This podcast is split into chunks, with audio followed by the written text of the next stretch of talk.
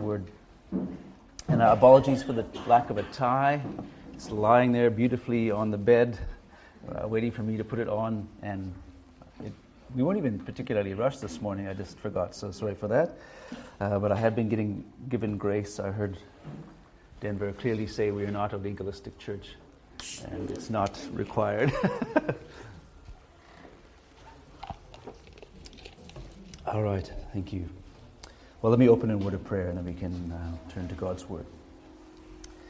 Indeed, our Father and our God, we count it a privilege to weekly come together and even more often as we do to open your Word and to glean the truth of and the gift of life through it, the sanctifying Word that grows us and uh, breaks us, and Lord, you rebuild us through it.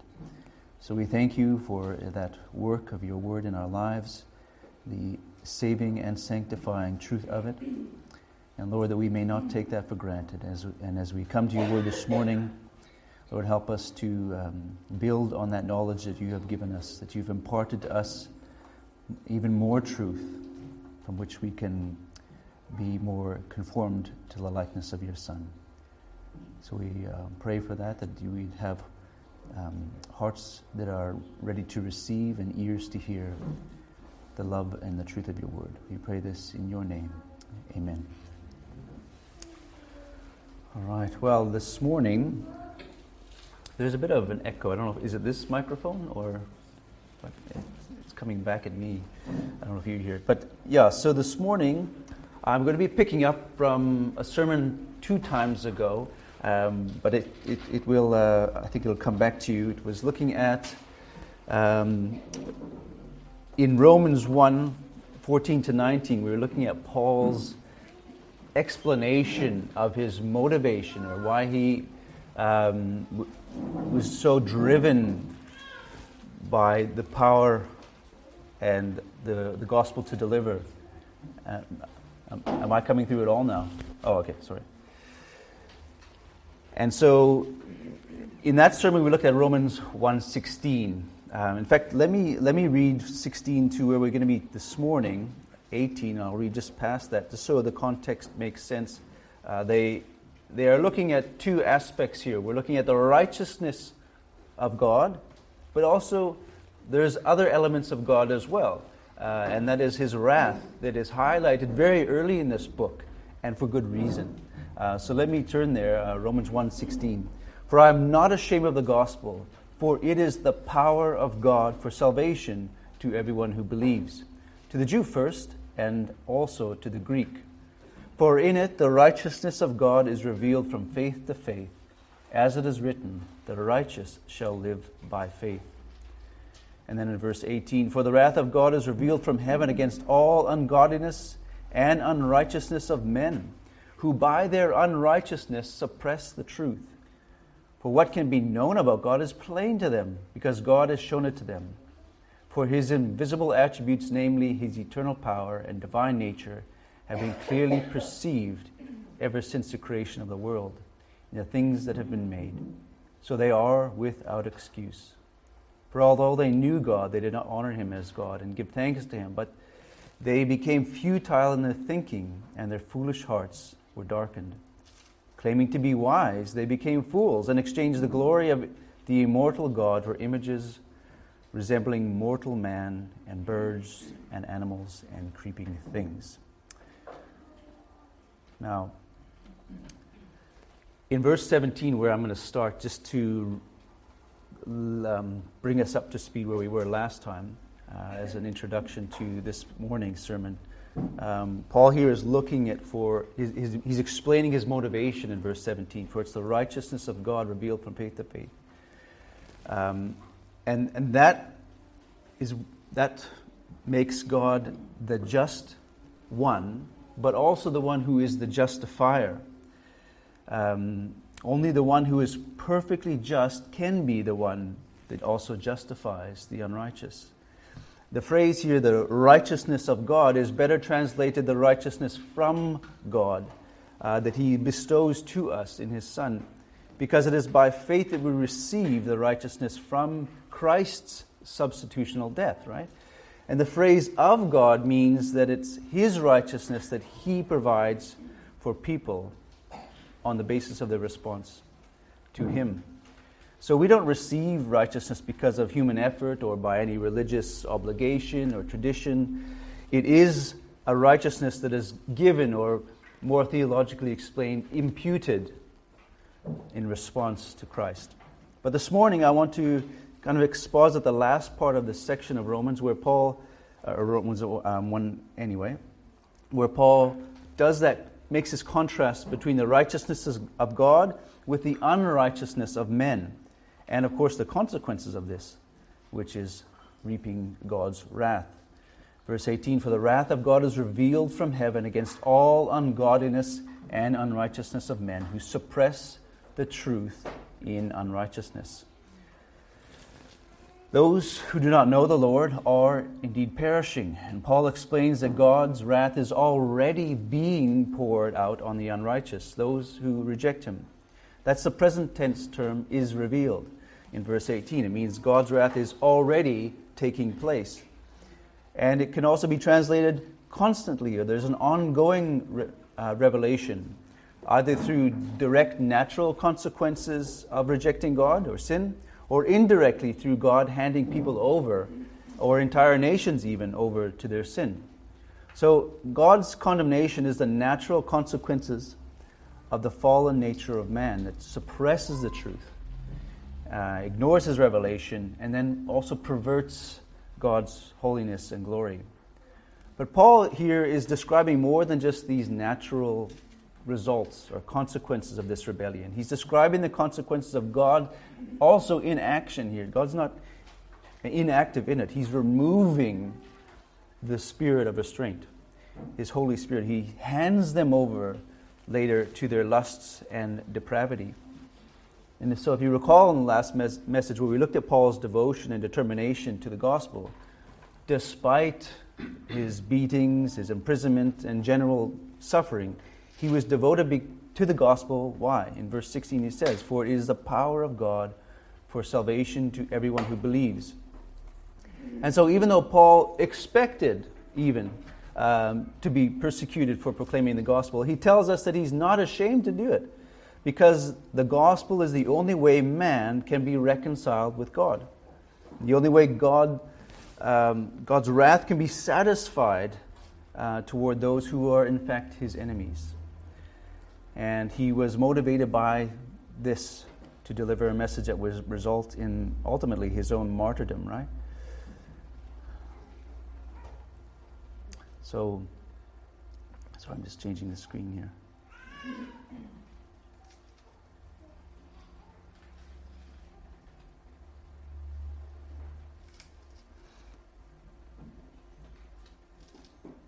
Sorry.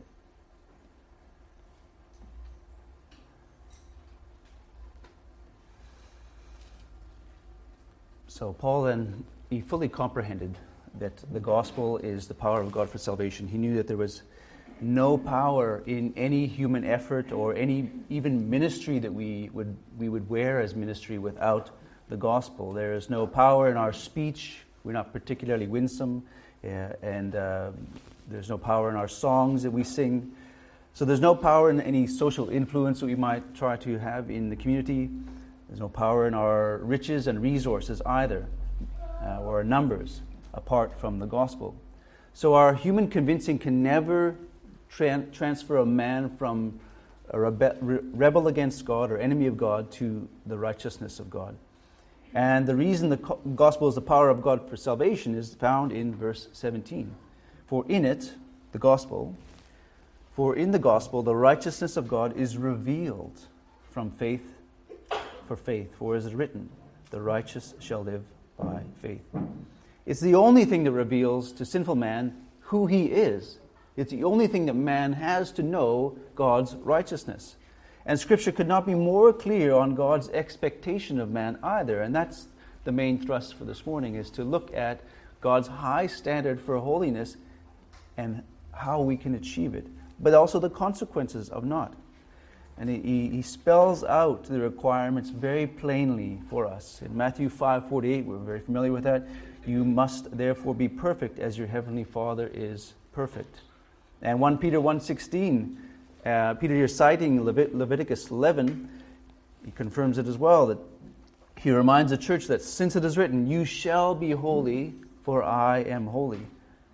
God calls us and he commands us to be holy. And some professing Christians feel that these passages are metaphors. Um, you know, they're just making it's hyperbole.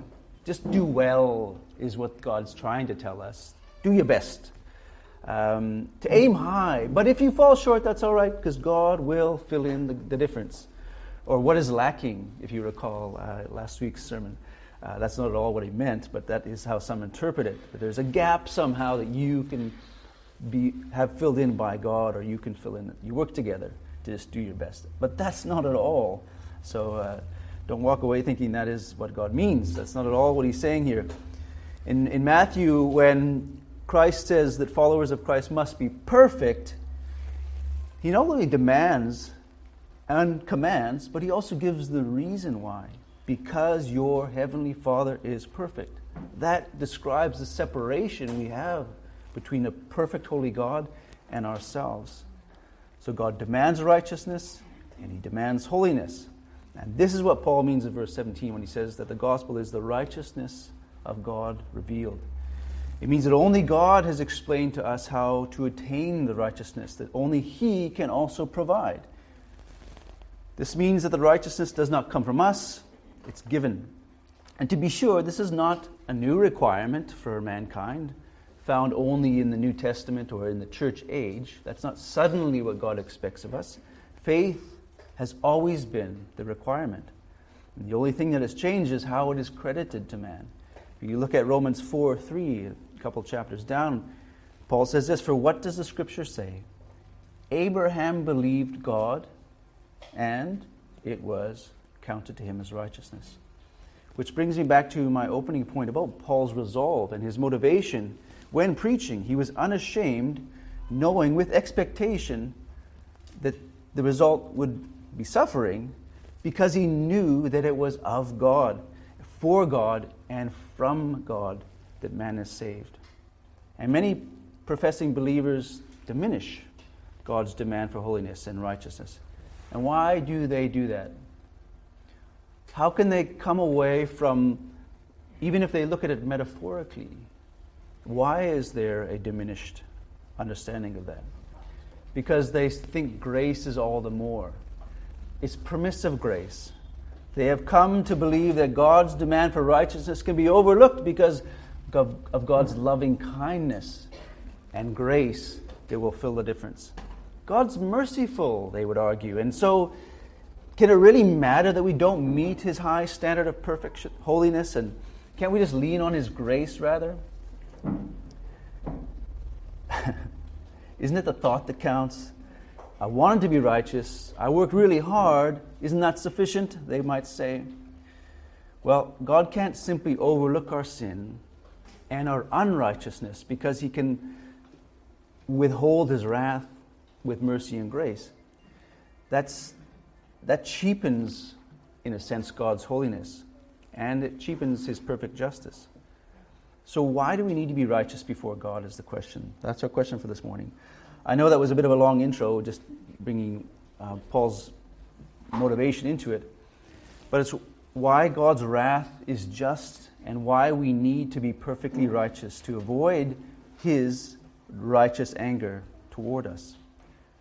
In verse 18, for the wrath of God is revealed from heaven against all ungodliness and unrighteousness of men, who by their unrighteousness suppress the truth. This is where we're going to be spending most of the time this morning. And um, Oh, I forgot to put my timer on. Actually, I'll just watch the clock.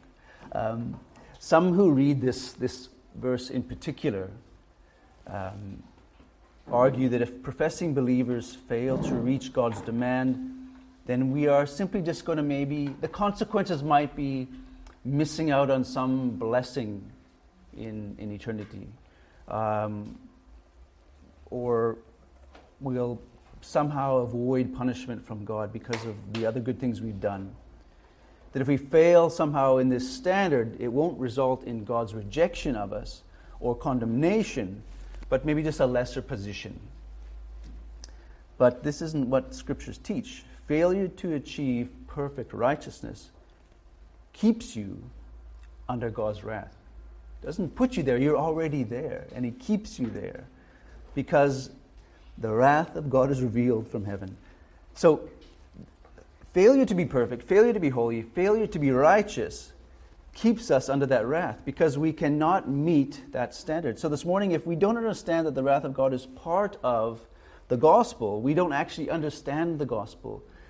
If it's incomplete without it, we maybe convict, convinced ourselves that God is all loving, so therefore there can't be punishment. He'll somehow overlook who we really are, He'll overlook our sin. And that is another gospel. That is a false gospel. To understand the gospel means to understand also God's wrath and his anger against sin. Because without the wrath of God, his justice is incomplete, it's flawed. He, we would be escaping punishment that we deserve and payment that needs to be reconciled. So the gospel requires the righteousness of God, it requires the judgment of God, the holiness of God, and his wrath. So let's look at the reality. Let's really understand the reality of God's wrath. Uh, for the wrath of God is revealed in heaven, is the first part of verse 18. And I've stated already, many believers are a bit surprised as they study this passage uh, that it's actually part of the gospel. they can't imagine a God that would be loving and also extend his wrath to those who are his enemies. But this is because they have created a gospel of their own imagination or even a God of their own mind, uh, which has a, their own sense of justice and their own sense of mercy. And most believers today have even deleted God's wrath because he's only known by that favorite attribute of their own, which is grace, loving kindness, which permits them to live the way they want. But that is a cheap grace, which I'll look at just now. It's not godly grace, that is cheap grace, a phrase that's been coined in this uh, century. And they also omit other things from the gospel as well, right? Um, you see a gospel that deletes man's depravity. Total depravity isn't even mentioned, uh, or judgment, or hell. Um, the anger of God uh, is misunderstood and not mentioned. So these attributes of God are avoided because we live in a very permissive time in the church and in our culture in general. And uh, we want to delete or soften these truths that God does, in fact, confront that sin.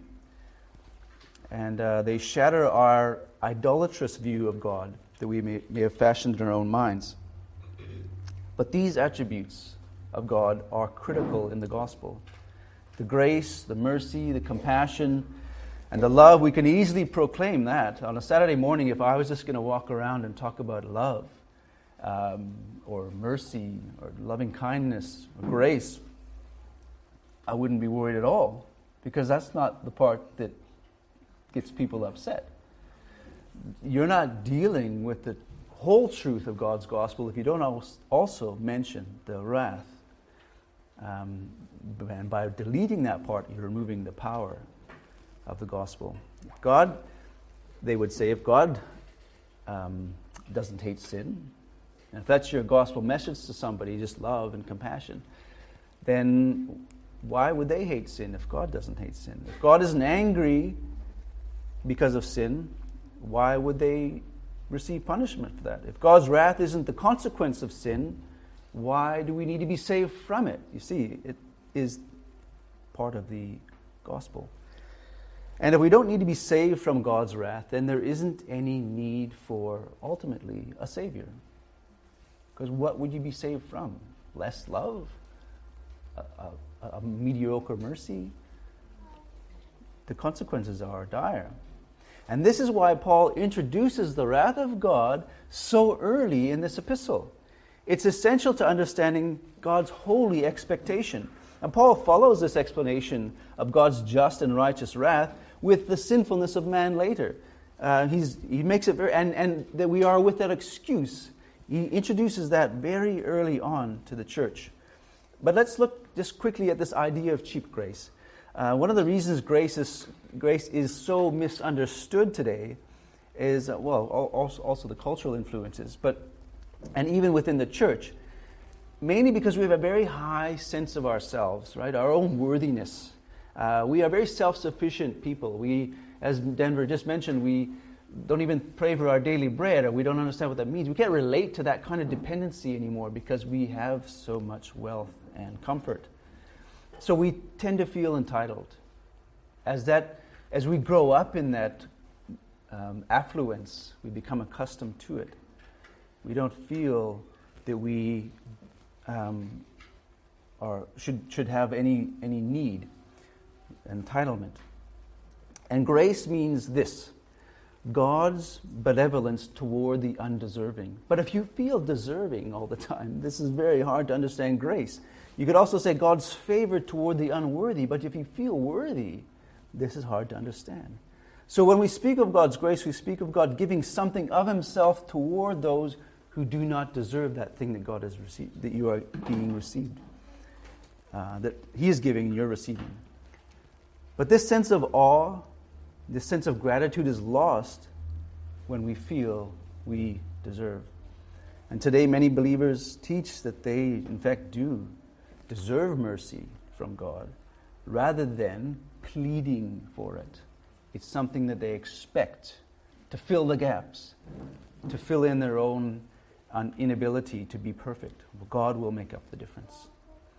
And when you feel lofty, if you feel entitled, if you feel worthy, then you won't feel any need for grace. And uh, rather than feeling that it should be graciously dispensed to you in repentance, you feel it should be given. So, cheap grace is a term that was coined by uh, Dietrich Bonhoeffer. Um, and, and he noted even in Second World War Germany how worldly the believers had become. And he says this the preaching of forgiveness without requiring repentance, baptism without church discipline, church discipline. Communion without confession. Cheap grace is grace without discipleship, grace without the cross, and grace without Christ. In other words, it's Christless Christianity.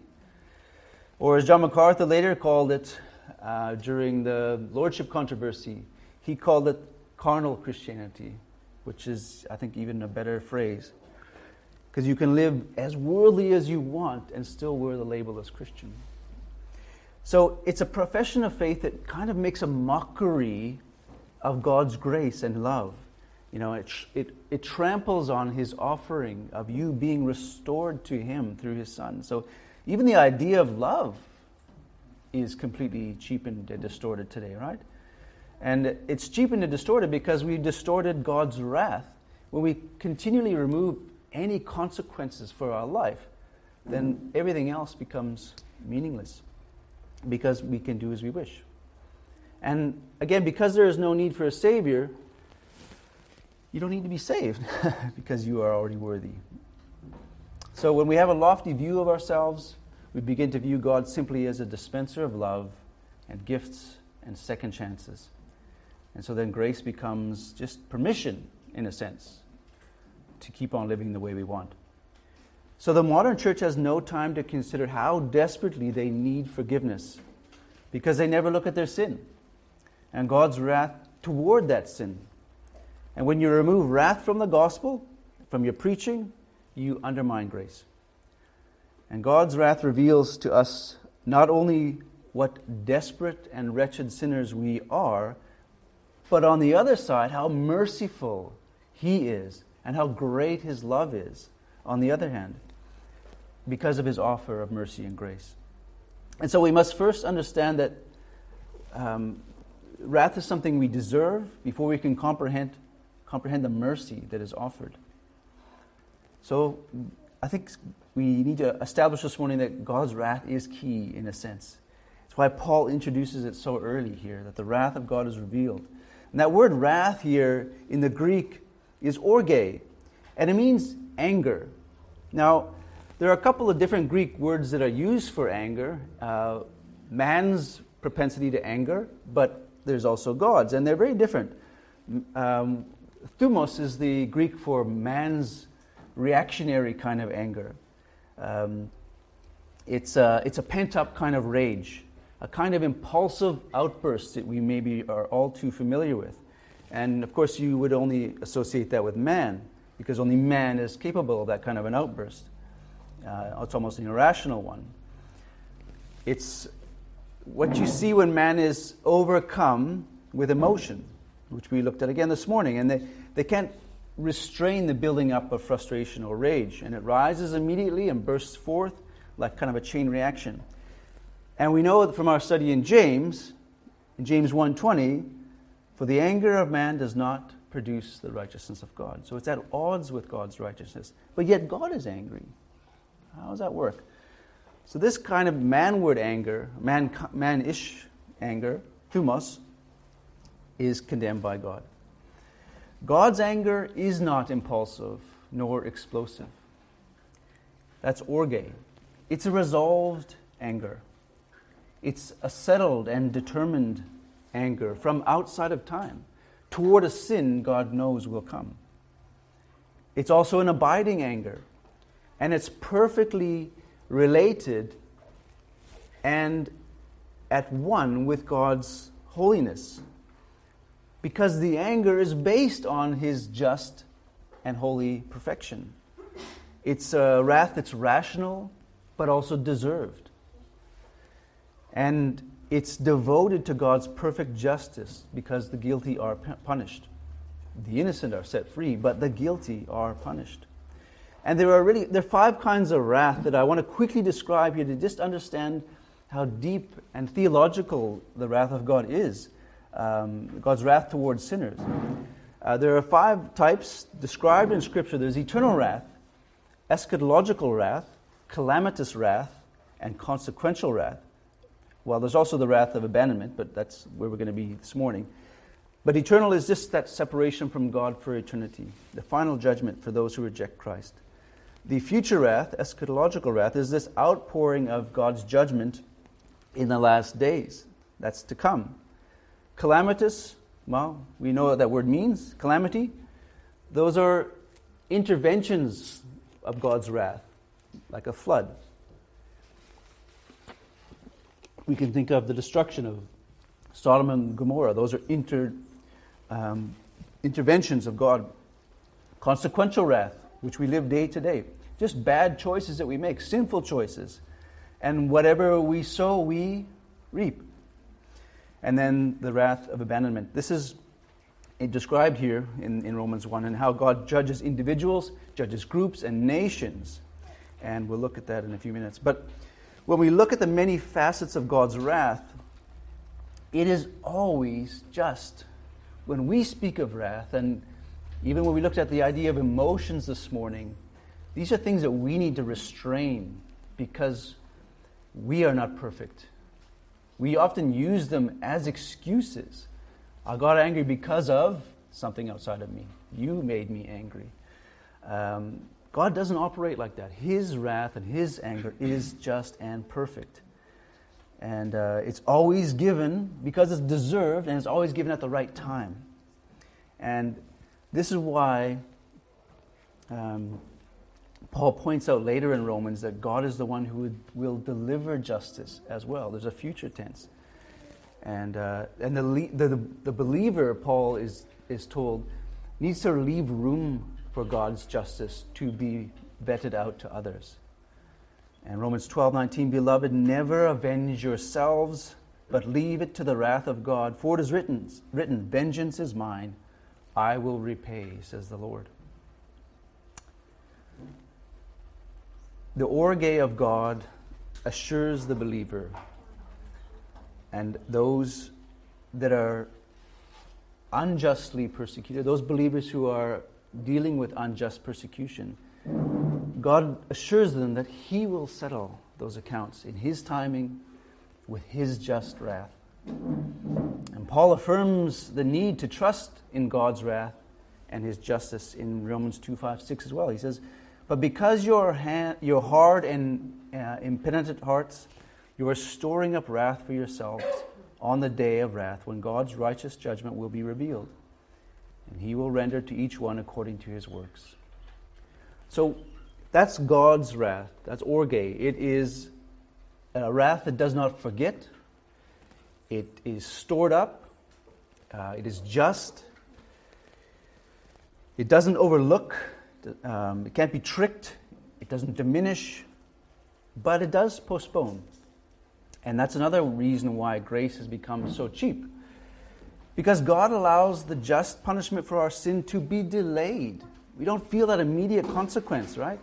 While God's memory is perfect, our memory is short and fickle, so we forget that there is justice to come. You got away with it, so maybe I'll get away with it again. But the wrath of God keeps a record for everyone who sits under his wrath. And because we don't see this instantaneous or direct wrath as a result of our actions or a sin, we forget it's waiting. And so I hope, um, um, yeah, we can see that Paul means what, what he means about God's wrath being real and unlike the human anger or, or human wrath that we have, uh, humanly speaking. But Paul also tells us in verse 18 something else about God's wrath. He says it's revealed. For the wrath of God is revealed from heaven. And that's in a present tense term. Paul's not saying that God's wrath is formally revealed and is no longer. Uh, he's not saying that will, it will be revealed in the future, so watch out. It is revealed, he says. When we think of wrath, we sometimes think that God is no longer delivering his wrath to mankind because of grace, because of the cross. And we don't see the consequences dealt out like we did in the Old Testament. Like we read about the consequences and the, even the instances in the gospel, right? We remember the consequence of uh, Lot's wife, and uh, who immediately was made into a pillar of salt for disobeying God by looking back at Sodom and Gomorrah. Don't look back, they were commanded, and she looked back. In the New Testament, God also dealt immediately and resolutely with Ananias, Ananias and Sapphira for their, their flagrant sin of hypocrisy and dishonesty when they disclosed that they had, or dishonestly disclosed that they had given all of their proceeds, but they did not. And they lost their lives that day, immediately. And today we see sins like this all the time dishonesty, uh, disobedience. We see it in the church. Yet God doesn't strike people dead for the sins of hypocrisy. I think it would change our behavior if he did. but he delays. So has God changed? Has he removed his wrath?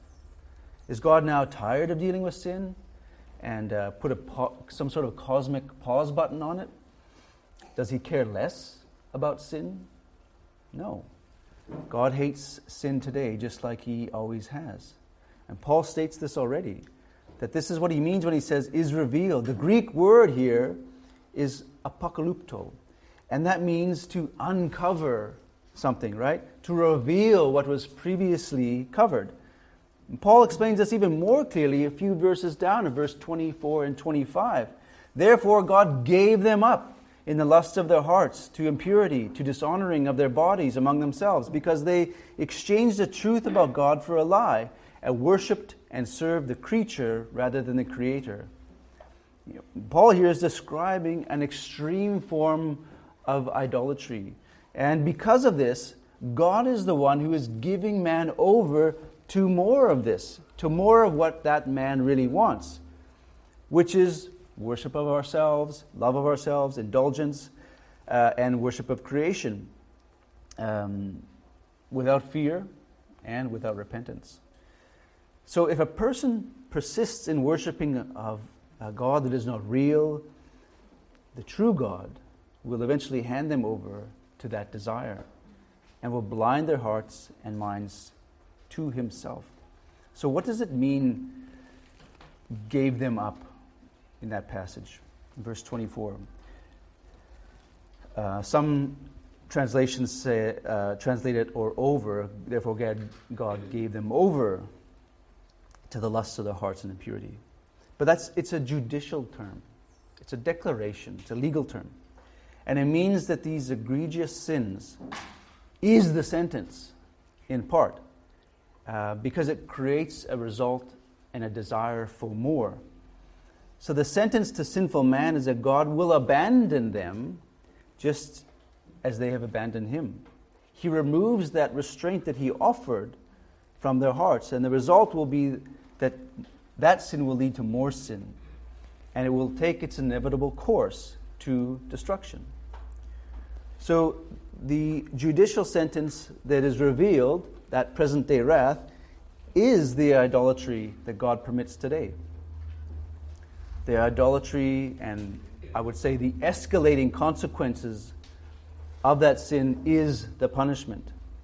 He's allowing men to destroy their own souls by worship of themselves and indulgence of lusts. And even those lusts become a point of worship. But it gets worse. Let's read down further. Verse 26. For this reason, God gave them up to dishonorable passions. For their women exchanged natural relations for those that are contrary to nature. And the men likewise gave up natural relations with women and were consumed with passion for one another. Men committed shameless acts with men, and receiving in themselves the due penalty for their error. They received. We can kind of relate to this passage, unfortunately, today, can't we? If you were to, if you could, I should say, because if you can, you let me know, but if you could time travel, let's say even 20 years ago, which is within most of our lifetimes, if you could time travel to a church on a Sunday morning, and I would say almost any church within the evangelical circles, kick in the door, run up to the pulpit, and say, guys, let me describe the state of the world today in terms of sexual promiscuity, gender confusion, transsexuality, mutilation of young uh, trans youth. You would explain that from the pulpit. What would they immediately think of in Scripture? This verse, Romans 1 26, 27. They would not believe a state of things they would say you are living in that due penalty for their error, that time described in Romans 1:26. And it's only escalating. I believe we are in those times. And God has indeed handed over men to their sins. And it is the wrath of God revealed before our eyes. It is a spiritual punishment that eventually results in a physical punishment. The, the spiritual does and will increasingly result in physical.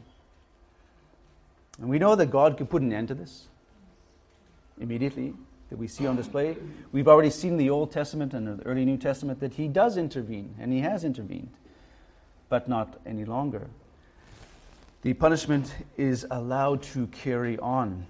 And this is what it means at the end of verse 27 they reap their rewards of sin. That is what that means due penalty for their error.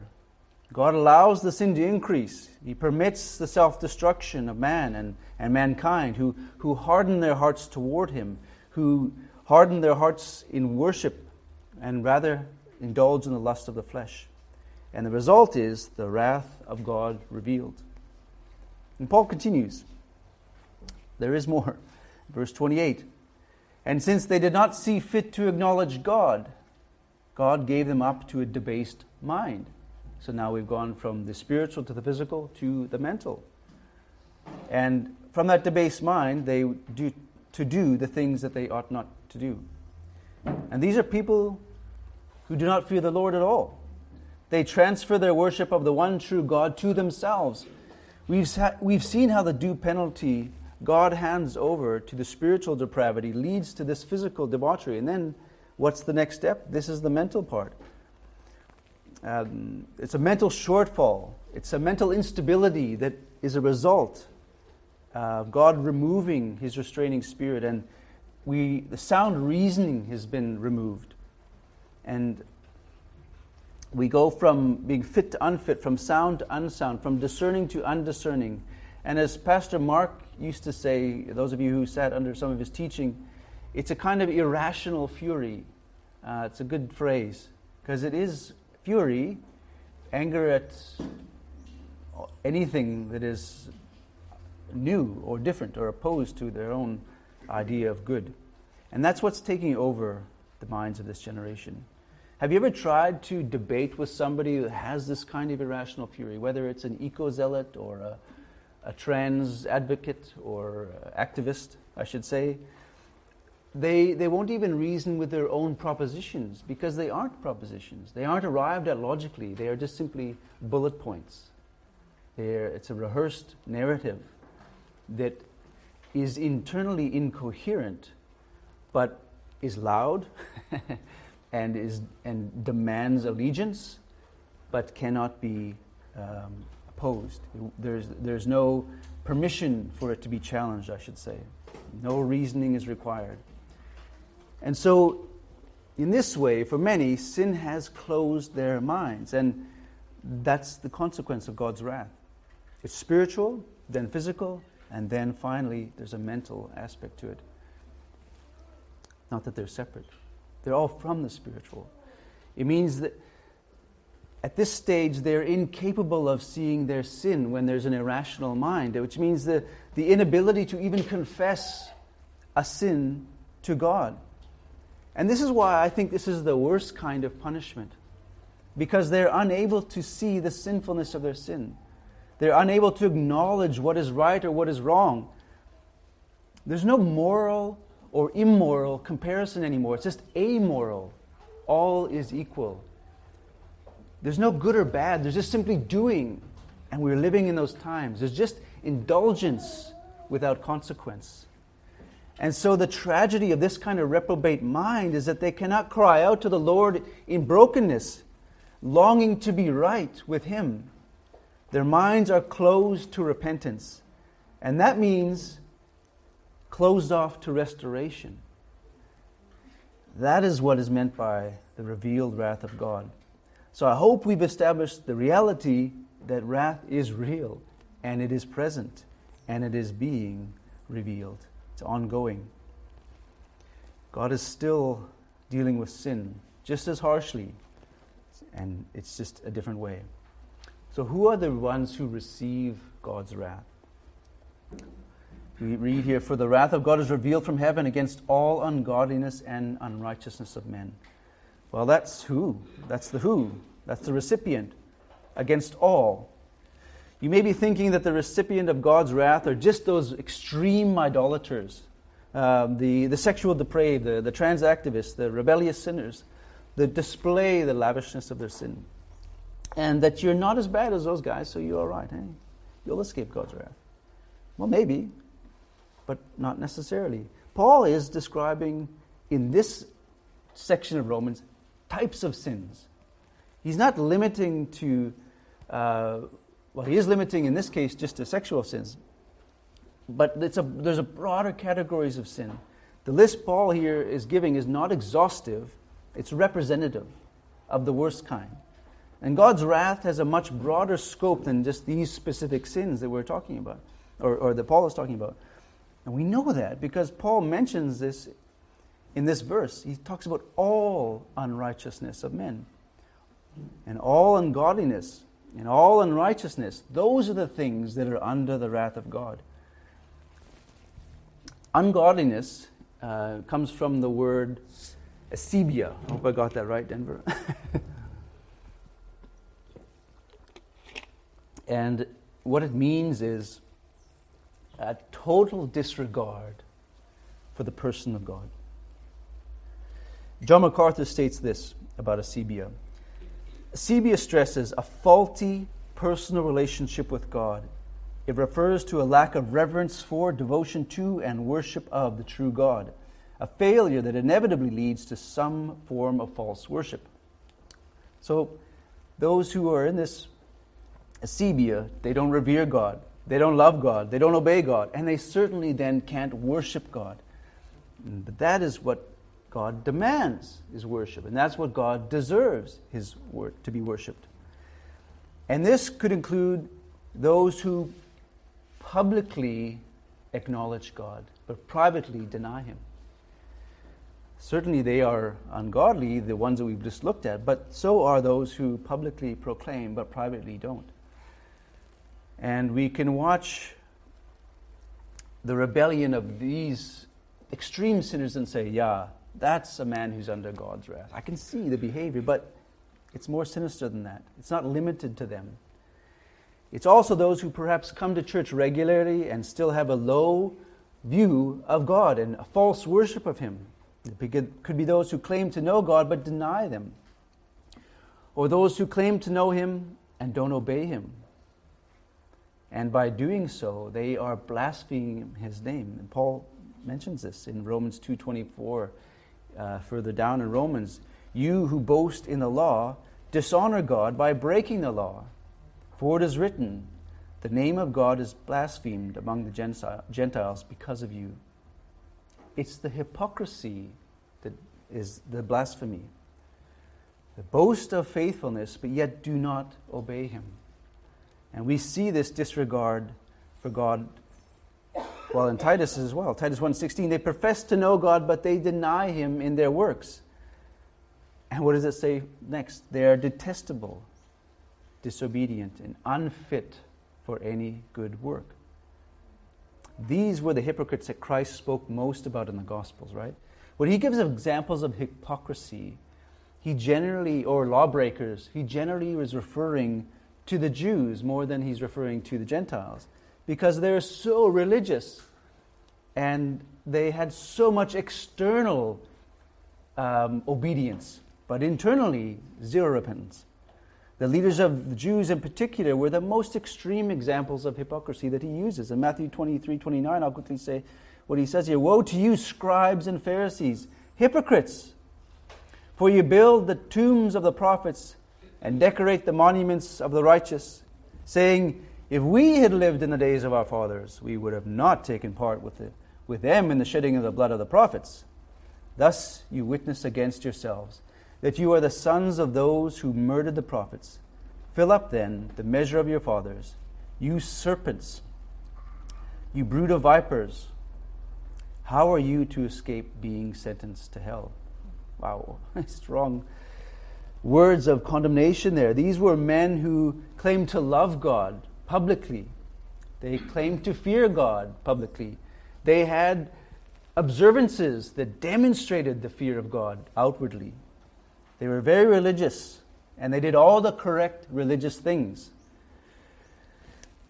But they were whitewashed tombs, religious on the outside, but dead bones on the inside. They were not devoted to the Lord, nor worshipped Him from their hearts. They loved the idols they had built in their own minds and their own hearts, and worshipped a false God, that false God of religion. Their worship was false, and that's what made them ungodly. They're under God's wrath. So, if ungodliness can mean even having a faulty worship of God, what does Paul mean by the unrighteous then in this verse? For the wrath of God is revealed from heaven against all ungodliness and unrighteousness. Unrighteous in the Greek is adikia. And in this context, I think means wrongness of character, or could be explained as a result of ungodliness. Again, MacArthur, who's not my only check, but he's a popular check and balance, says this Ungodliness unavoidably leads to unrighteousness because men's relation to their God is wrong. Their relation to their fellow man is wrong because of that. Men treat other men the way they do because they treat God the way they do. Very wise words here.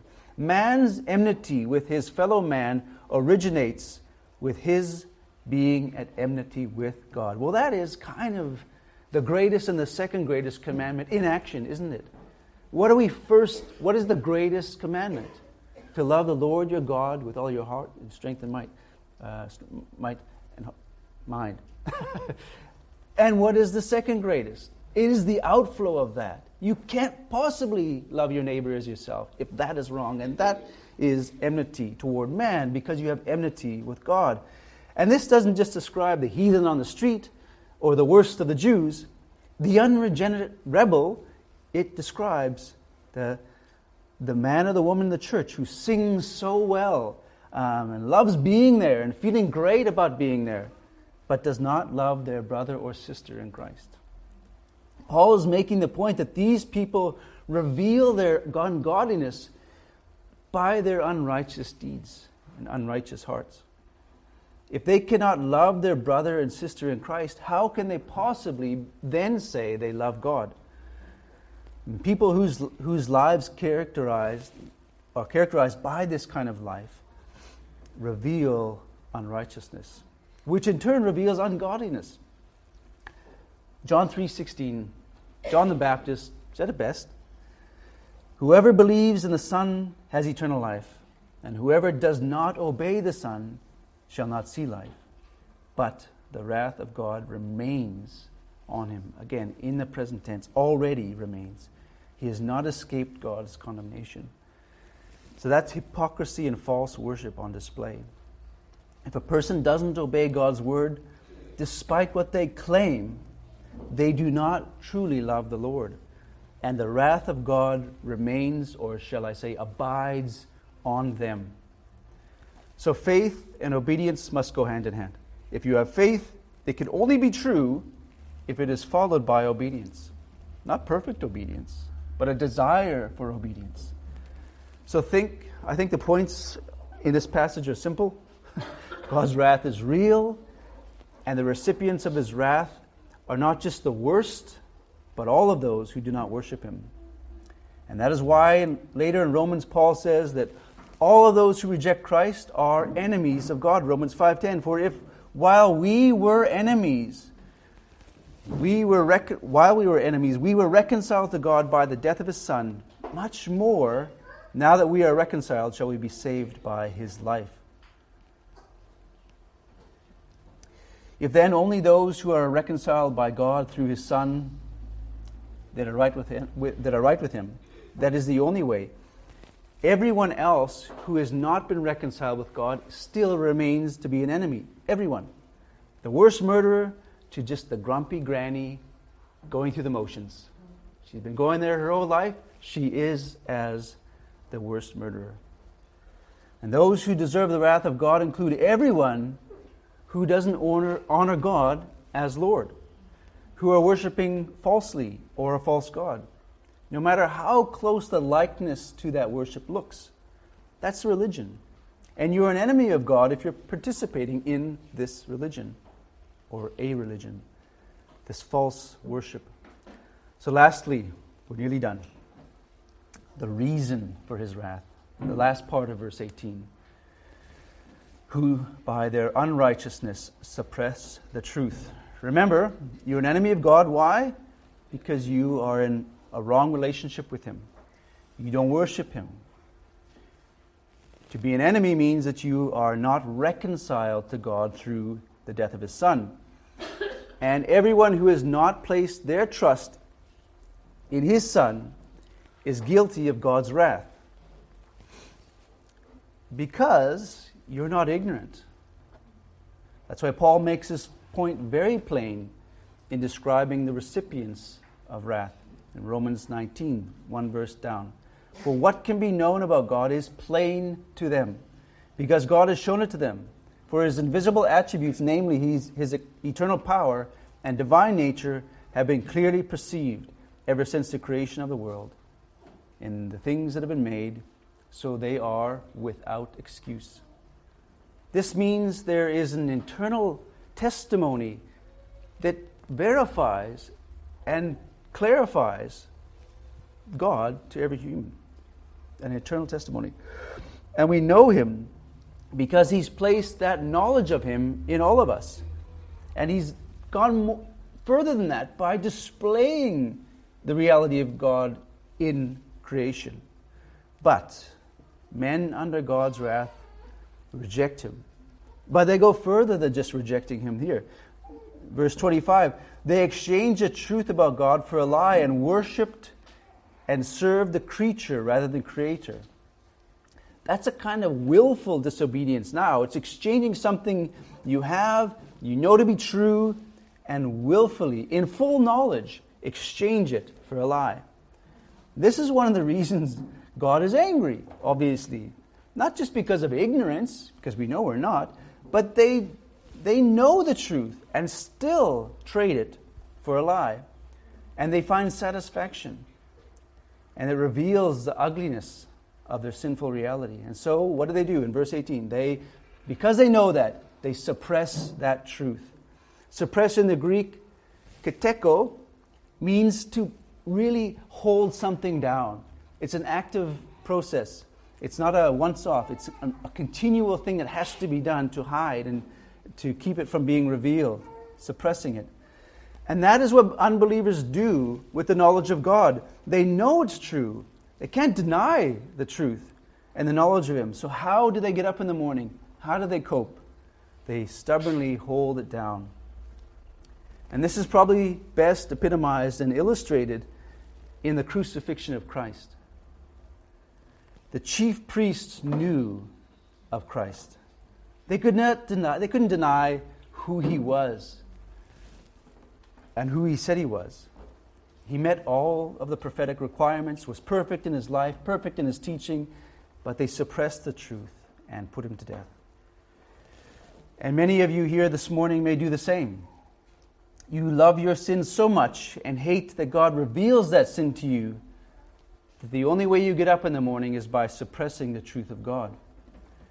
And by doing that, what are you doing? You're calling God a liar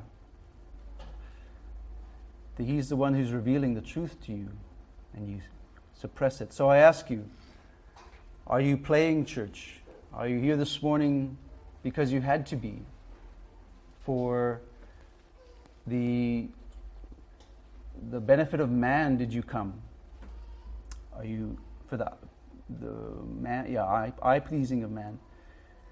Are you just going through the motions to avoid condemnation or conflict with fellow man in the church. So you have to come. But in the same way, willing to accept the condemnation of God. You're here to avoid conflict and debate and arguments. You come, but willing to take condemnation. Are you a hypocrite who suppresses the truth by professing to know God but live as the world? Then, I say to you, you are under the wrath of God, and you are in need of the saving work of His Son. And that's the most important part of the message this morning. If you've been sort of half listening, listen now. One paragraph. This is it. If you could take anything away from this morning, understand this in the context of the wrath of God. It is that God's wrath is just, it is perfect, it is holy. And that wrath that you may be under this morning is satisfied in His Son. It is not going to be poured out on you if you place your trust in the work of His Son. Here we have the ultimate good news. Because of Christ, God can rightly call sinners, those under His wrath, justified. God has done what we cannot and could not do, and He has done that even though we don't deserve it. If that is you today, and God has revealed that to you, don't suppress or hold that truth down any longer come to Him in repentance. Let's pray. Father God, indeed, but God shows His love for us that while we were still sinners, Christ died for us. Father God, we give you thanks for that truth this morning and praise. And Lord, we are gladdened to know that, Lord, we are not required to try and satisfy anything, nor could we. Lord, we are wretched. We are deserving of your wrath. We are vessels of your wrath. We are your enemies. But yet, you have sent your Son, and your Son willingly came to absorb that wrath on our behalf. And Lord, what a precious gift. Lord, may we not rebel any longer. May we um, understand that that suppression of your truth um, and that suppression and denial of our own sin is not the end of us. Lord, that you have offered your Son in our place, that, Lord, that guilt and weight on our shoulders can be lifted, and our burden and our yoke made light in, his, in your Son. And what a gift you have given us. We pray and thank you for this in his name. Amen.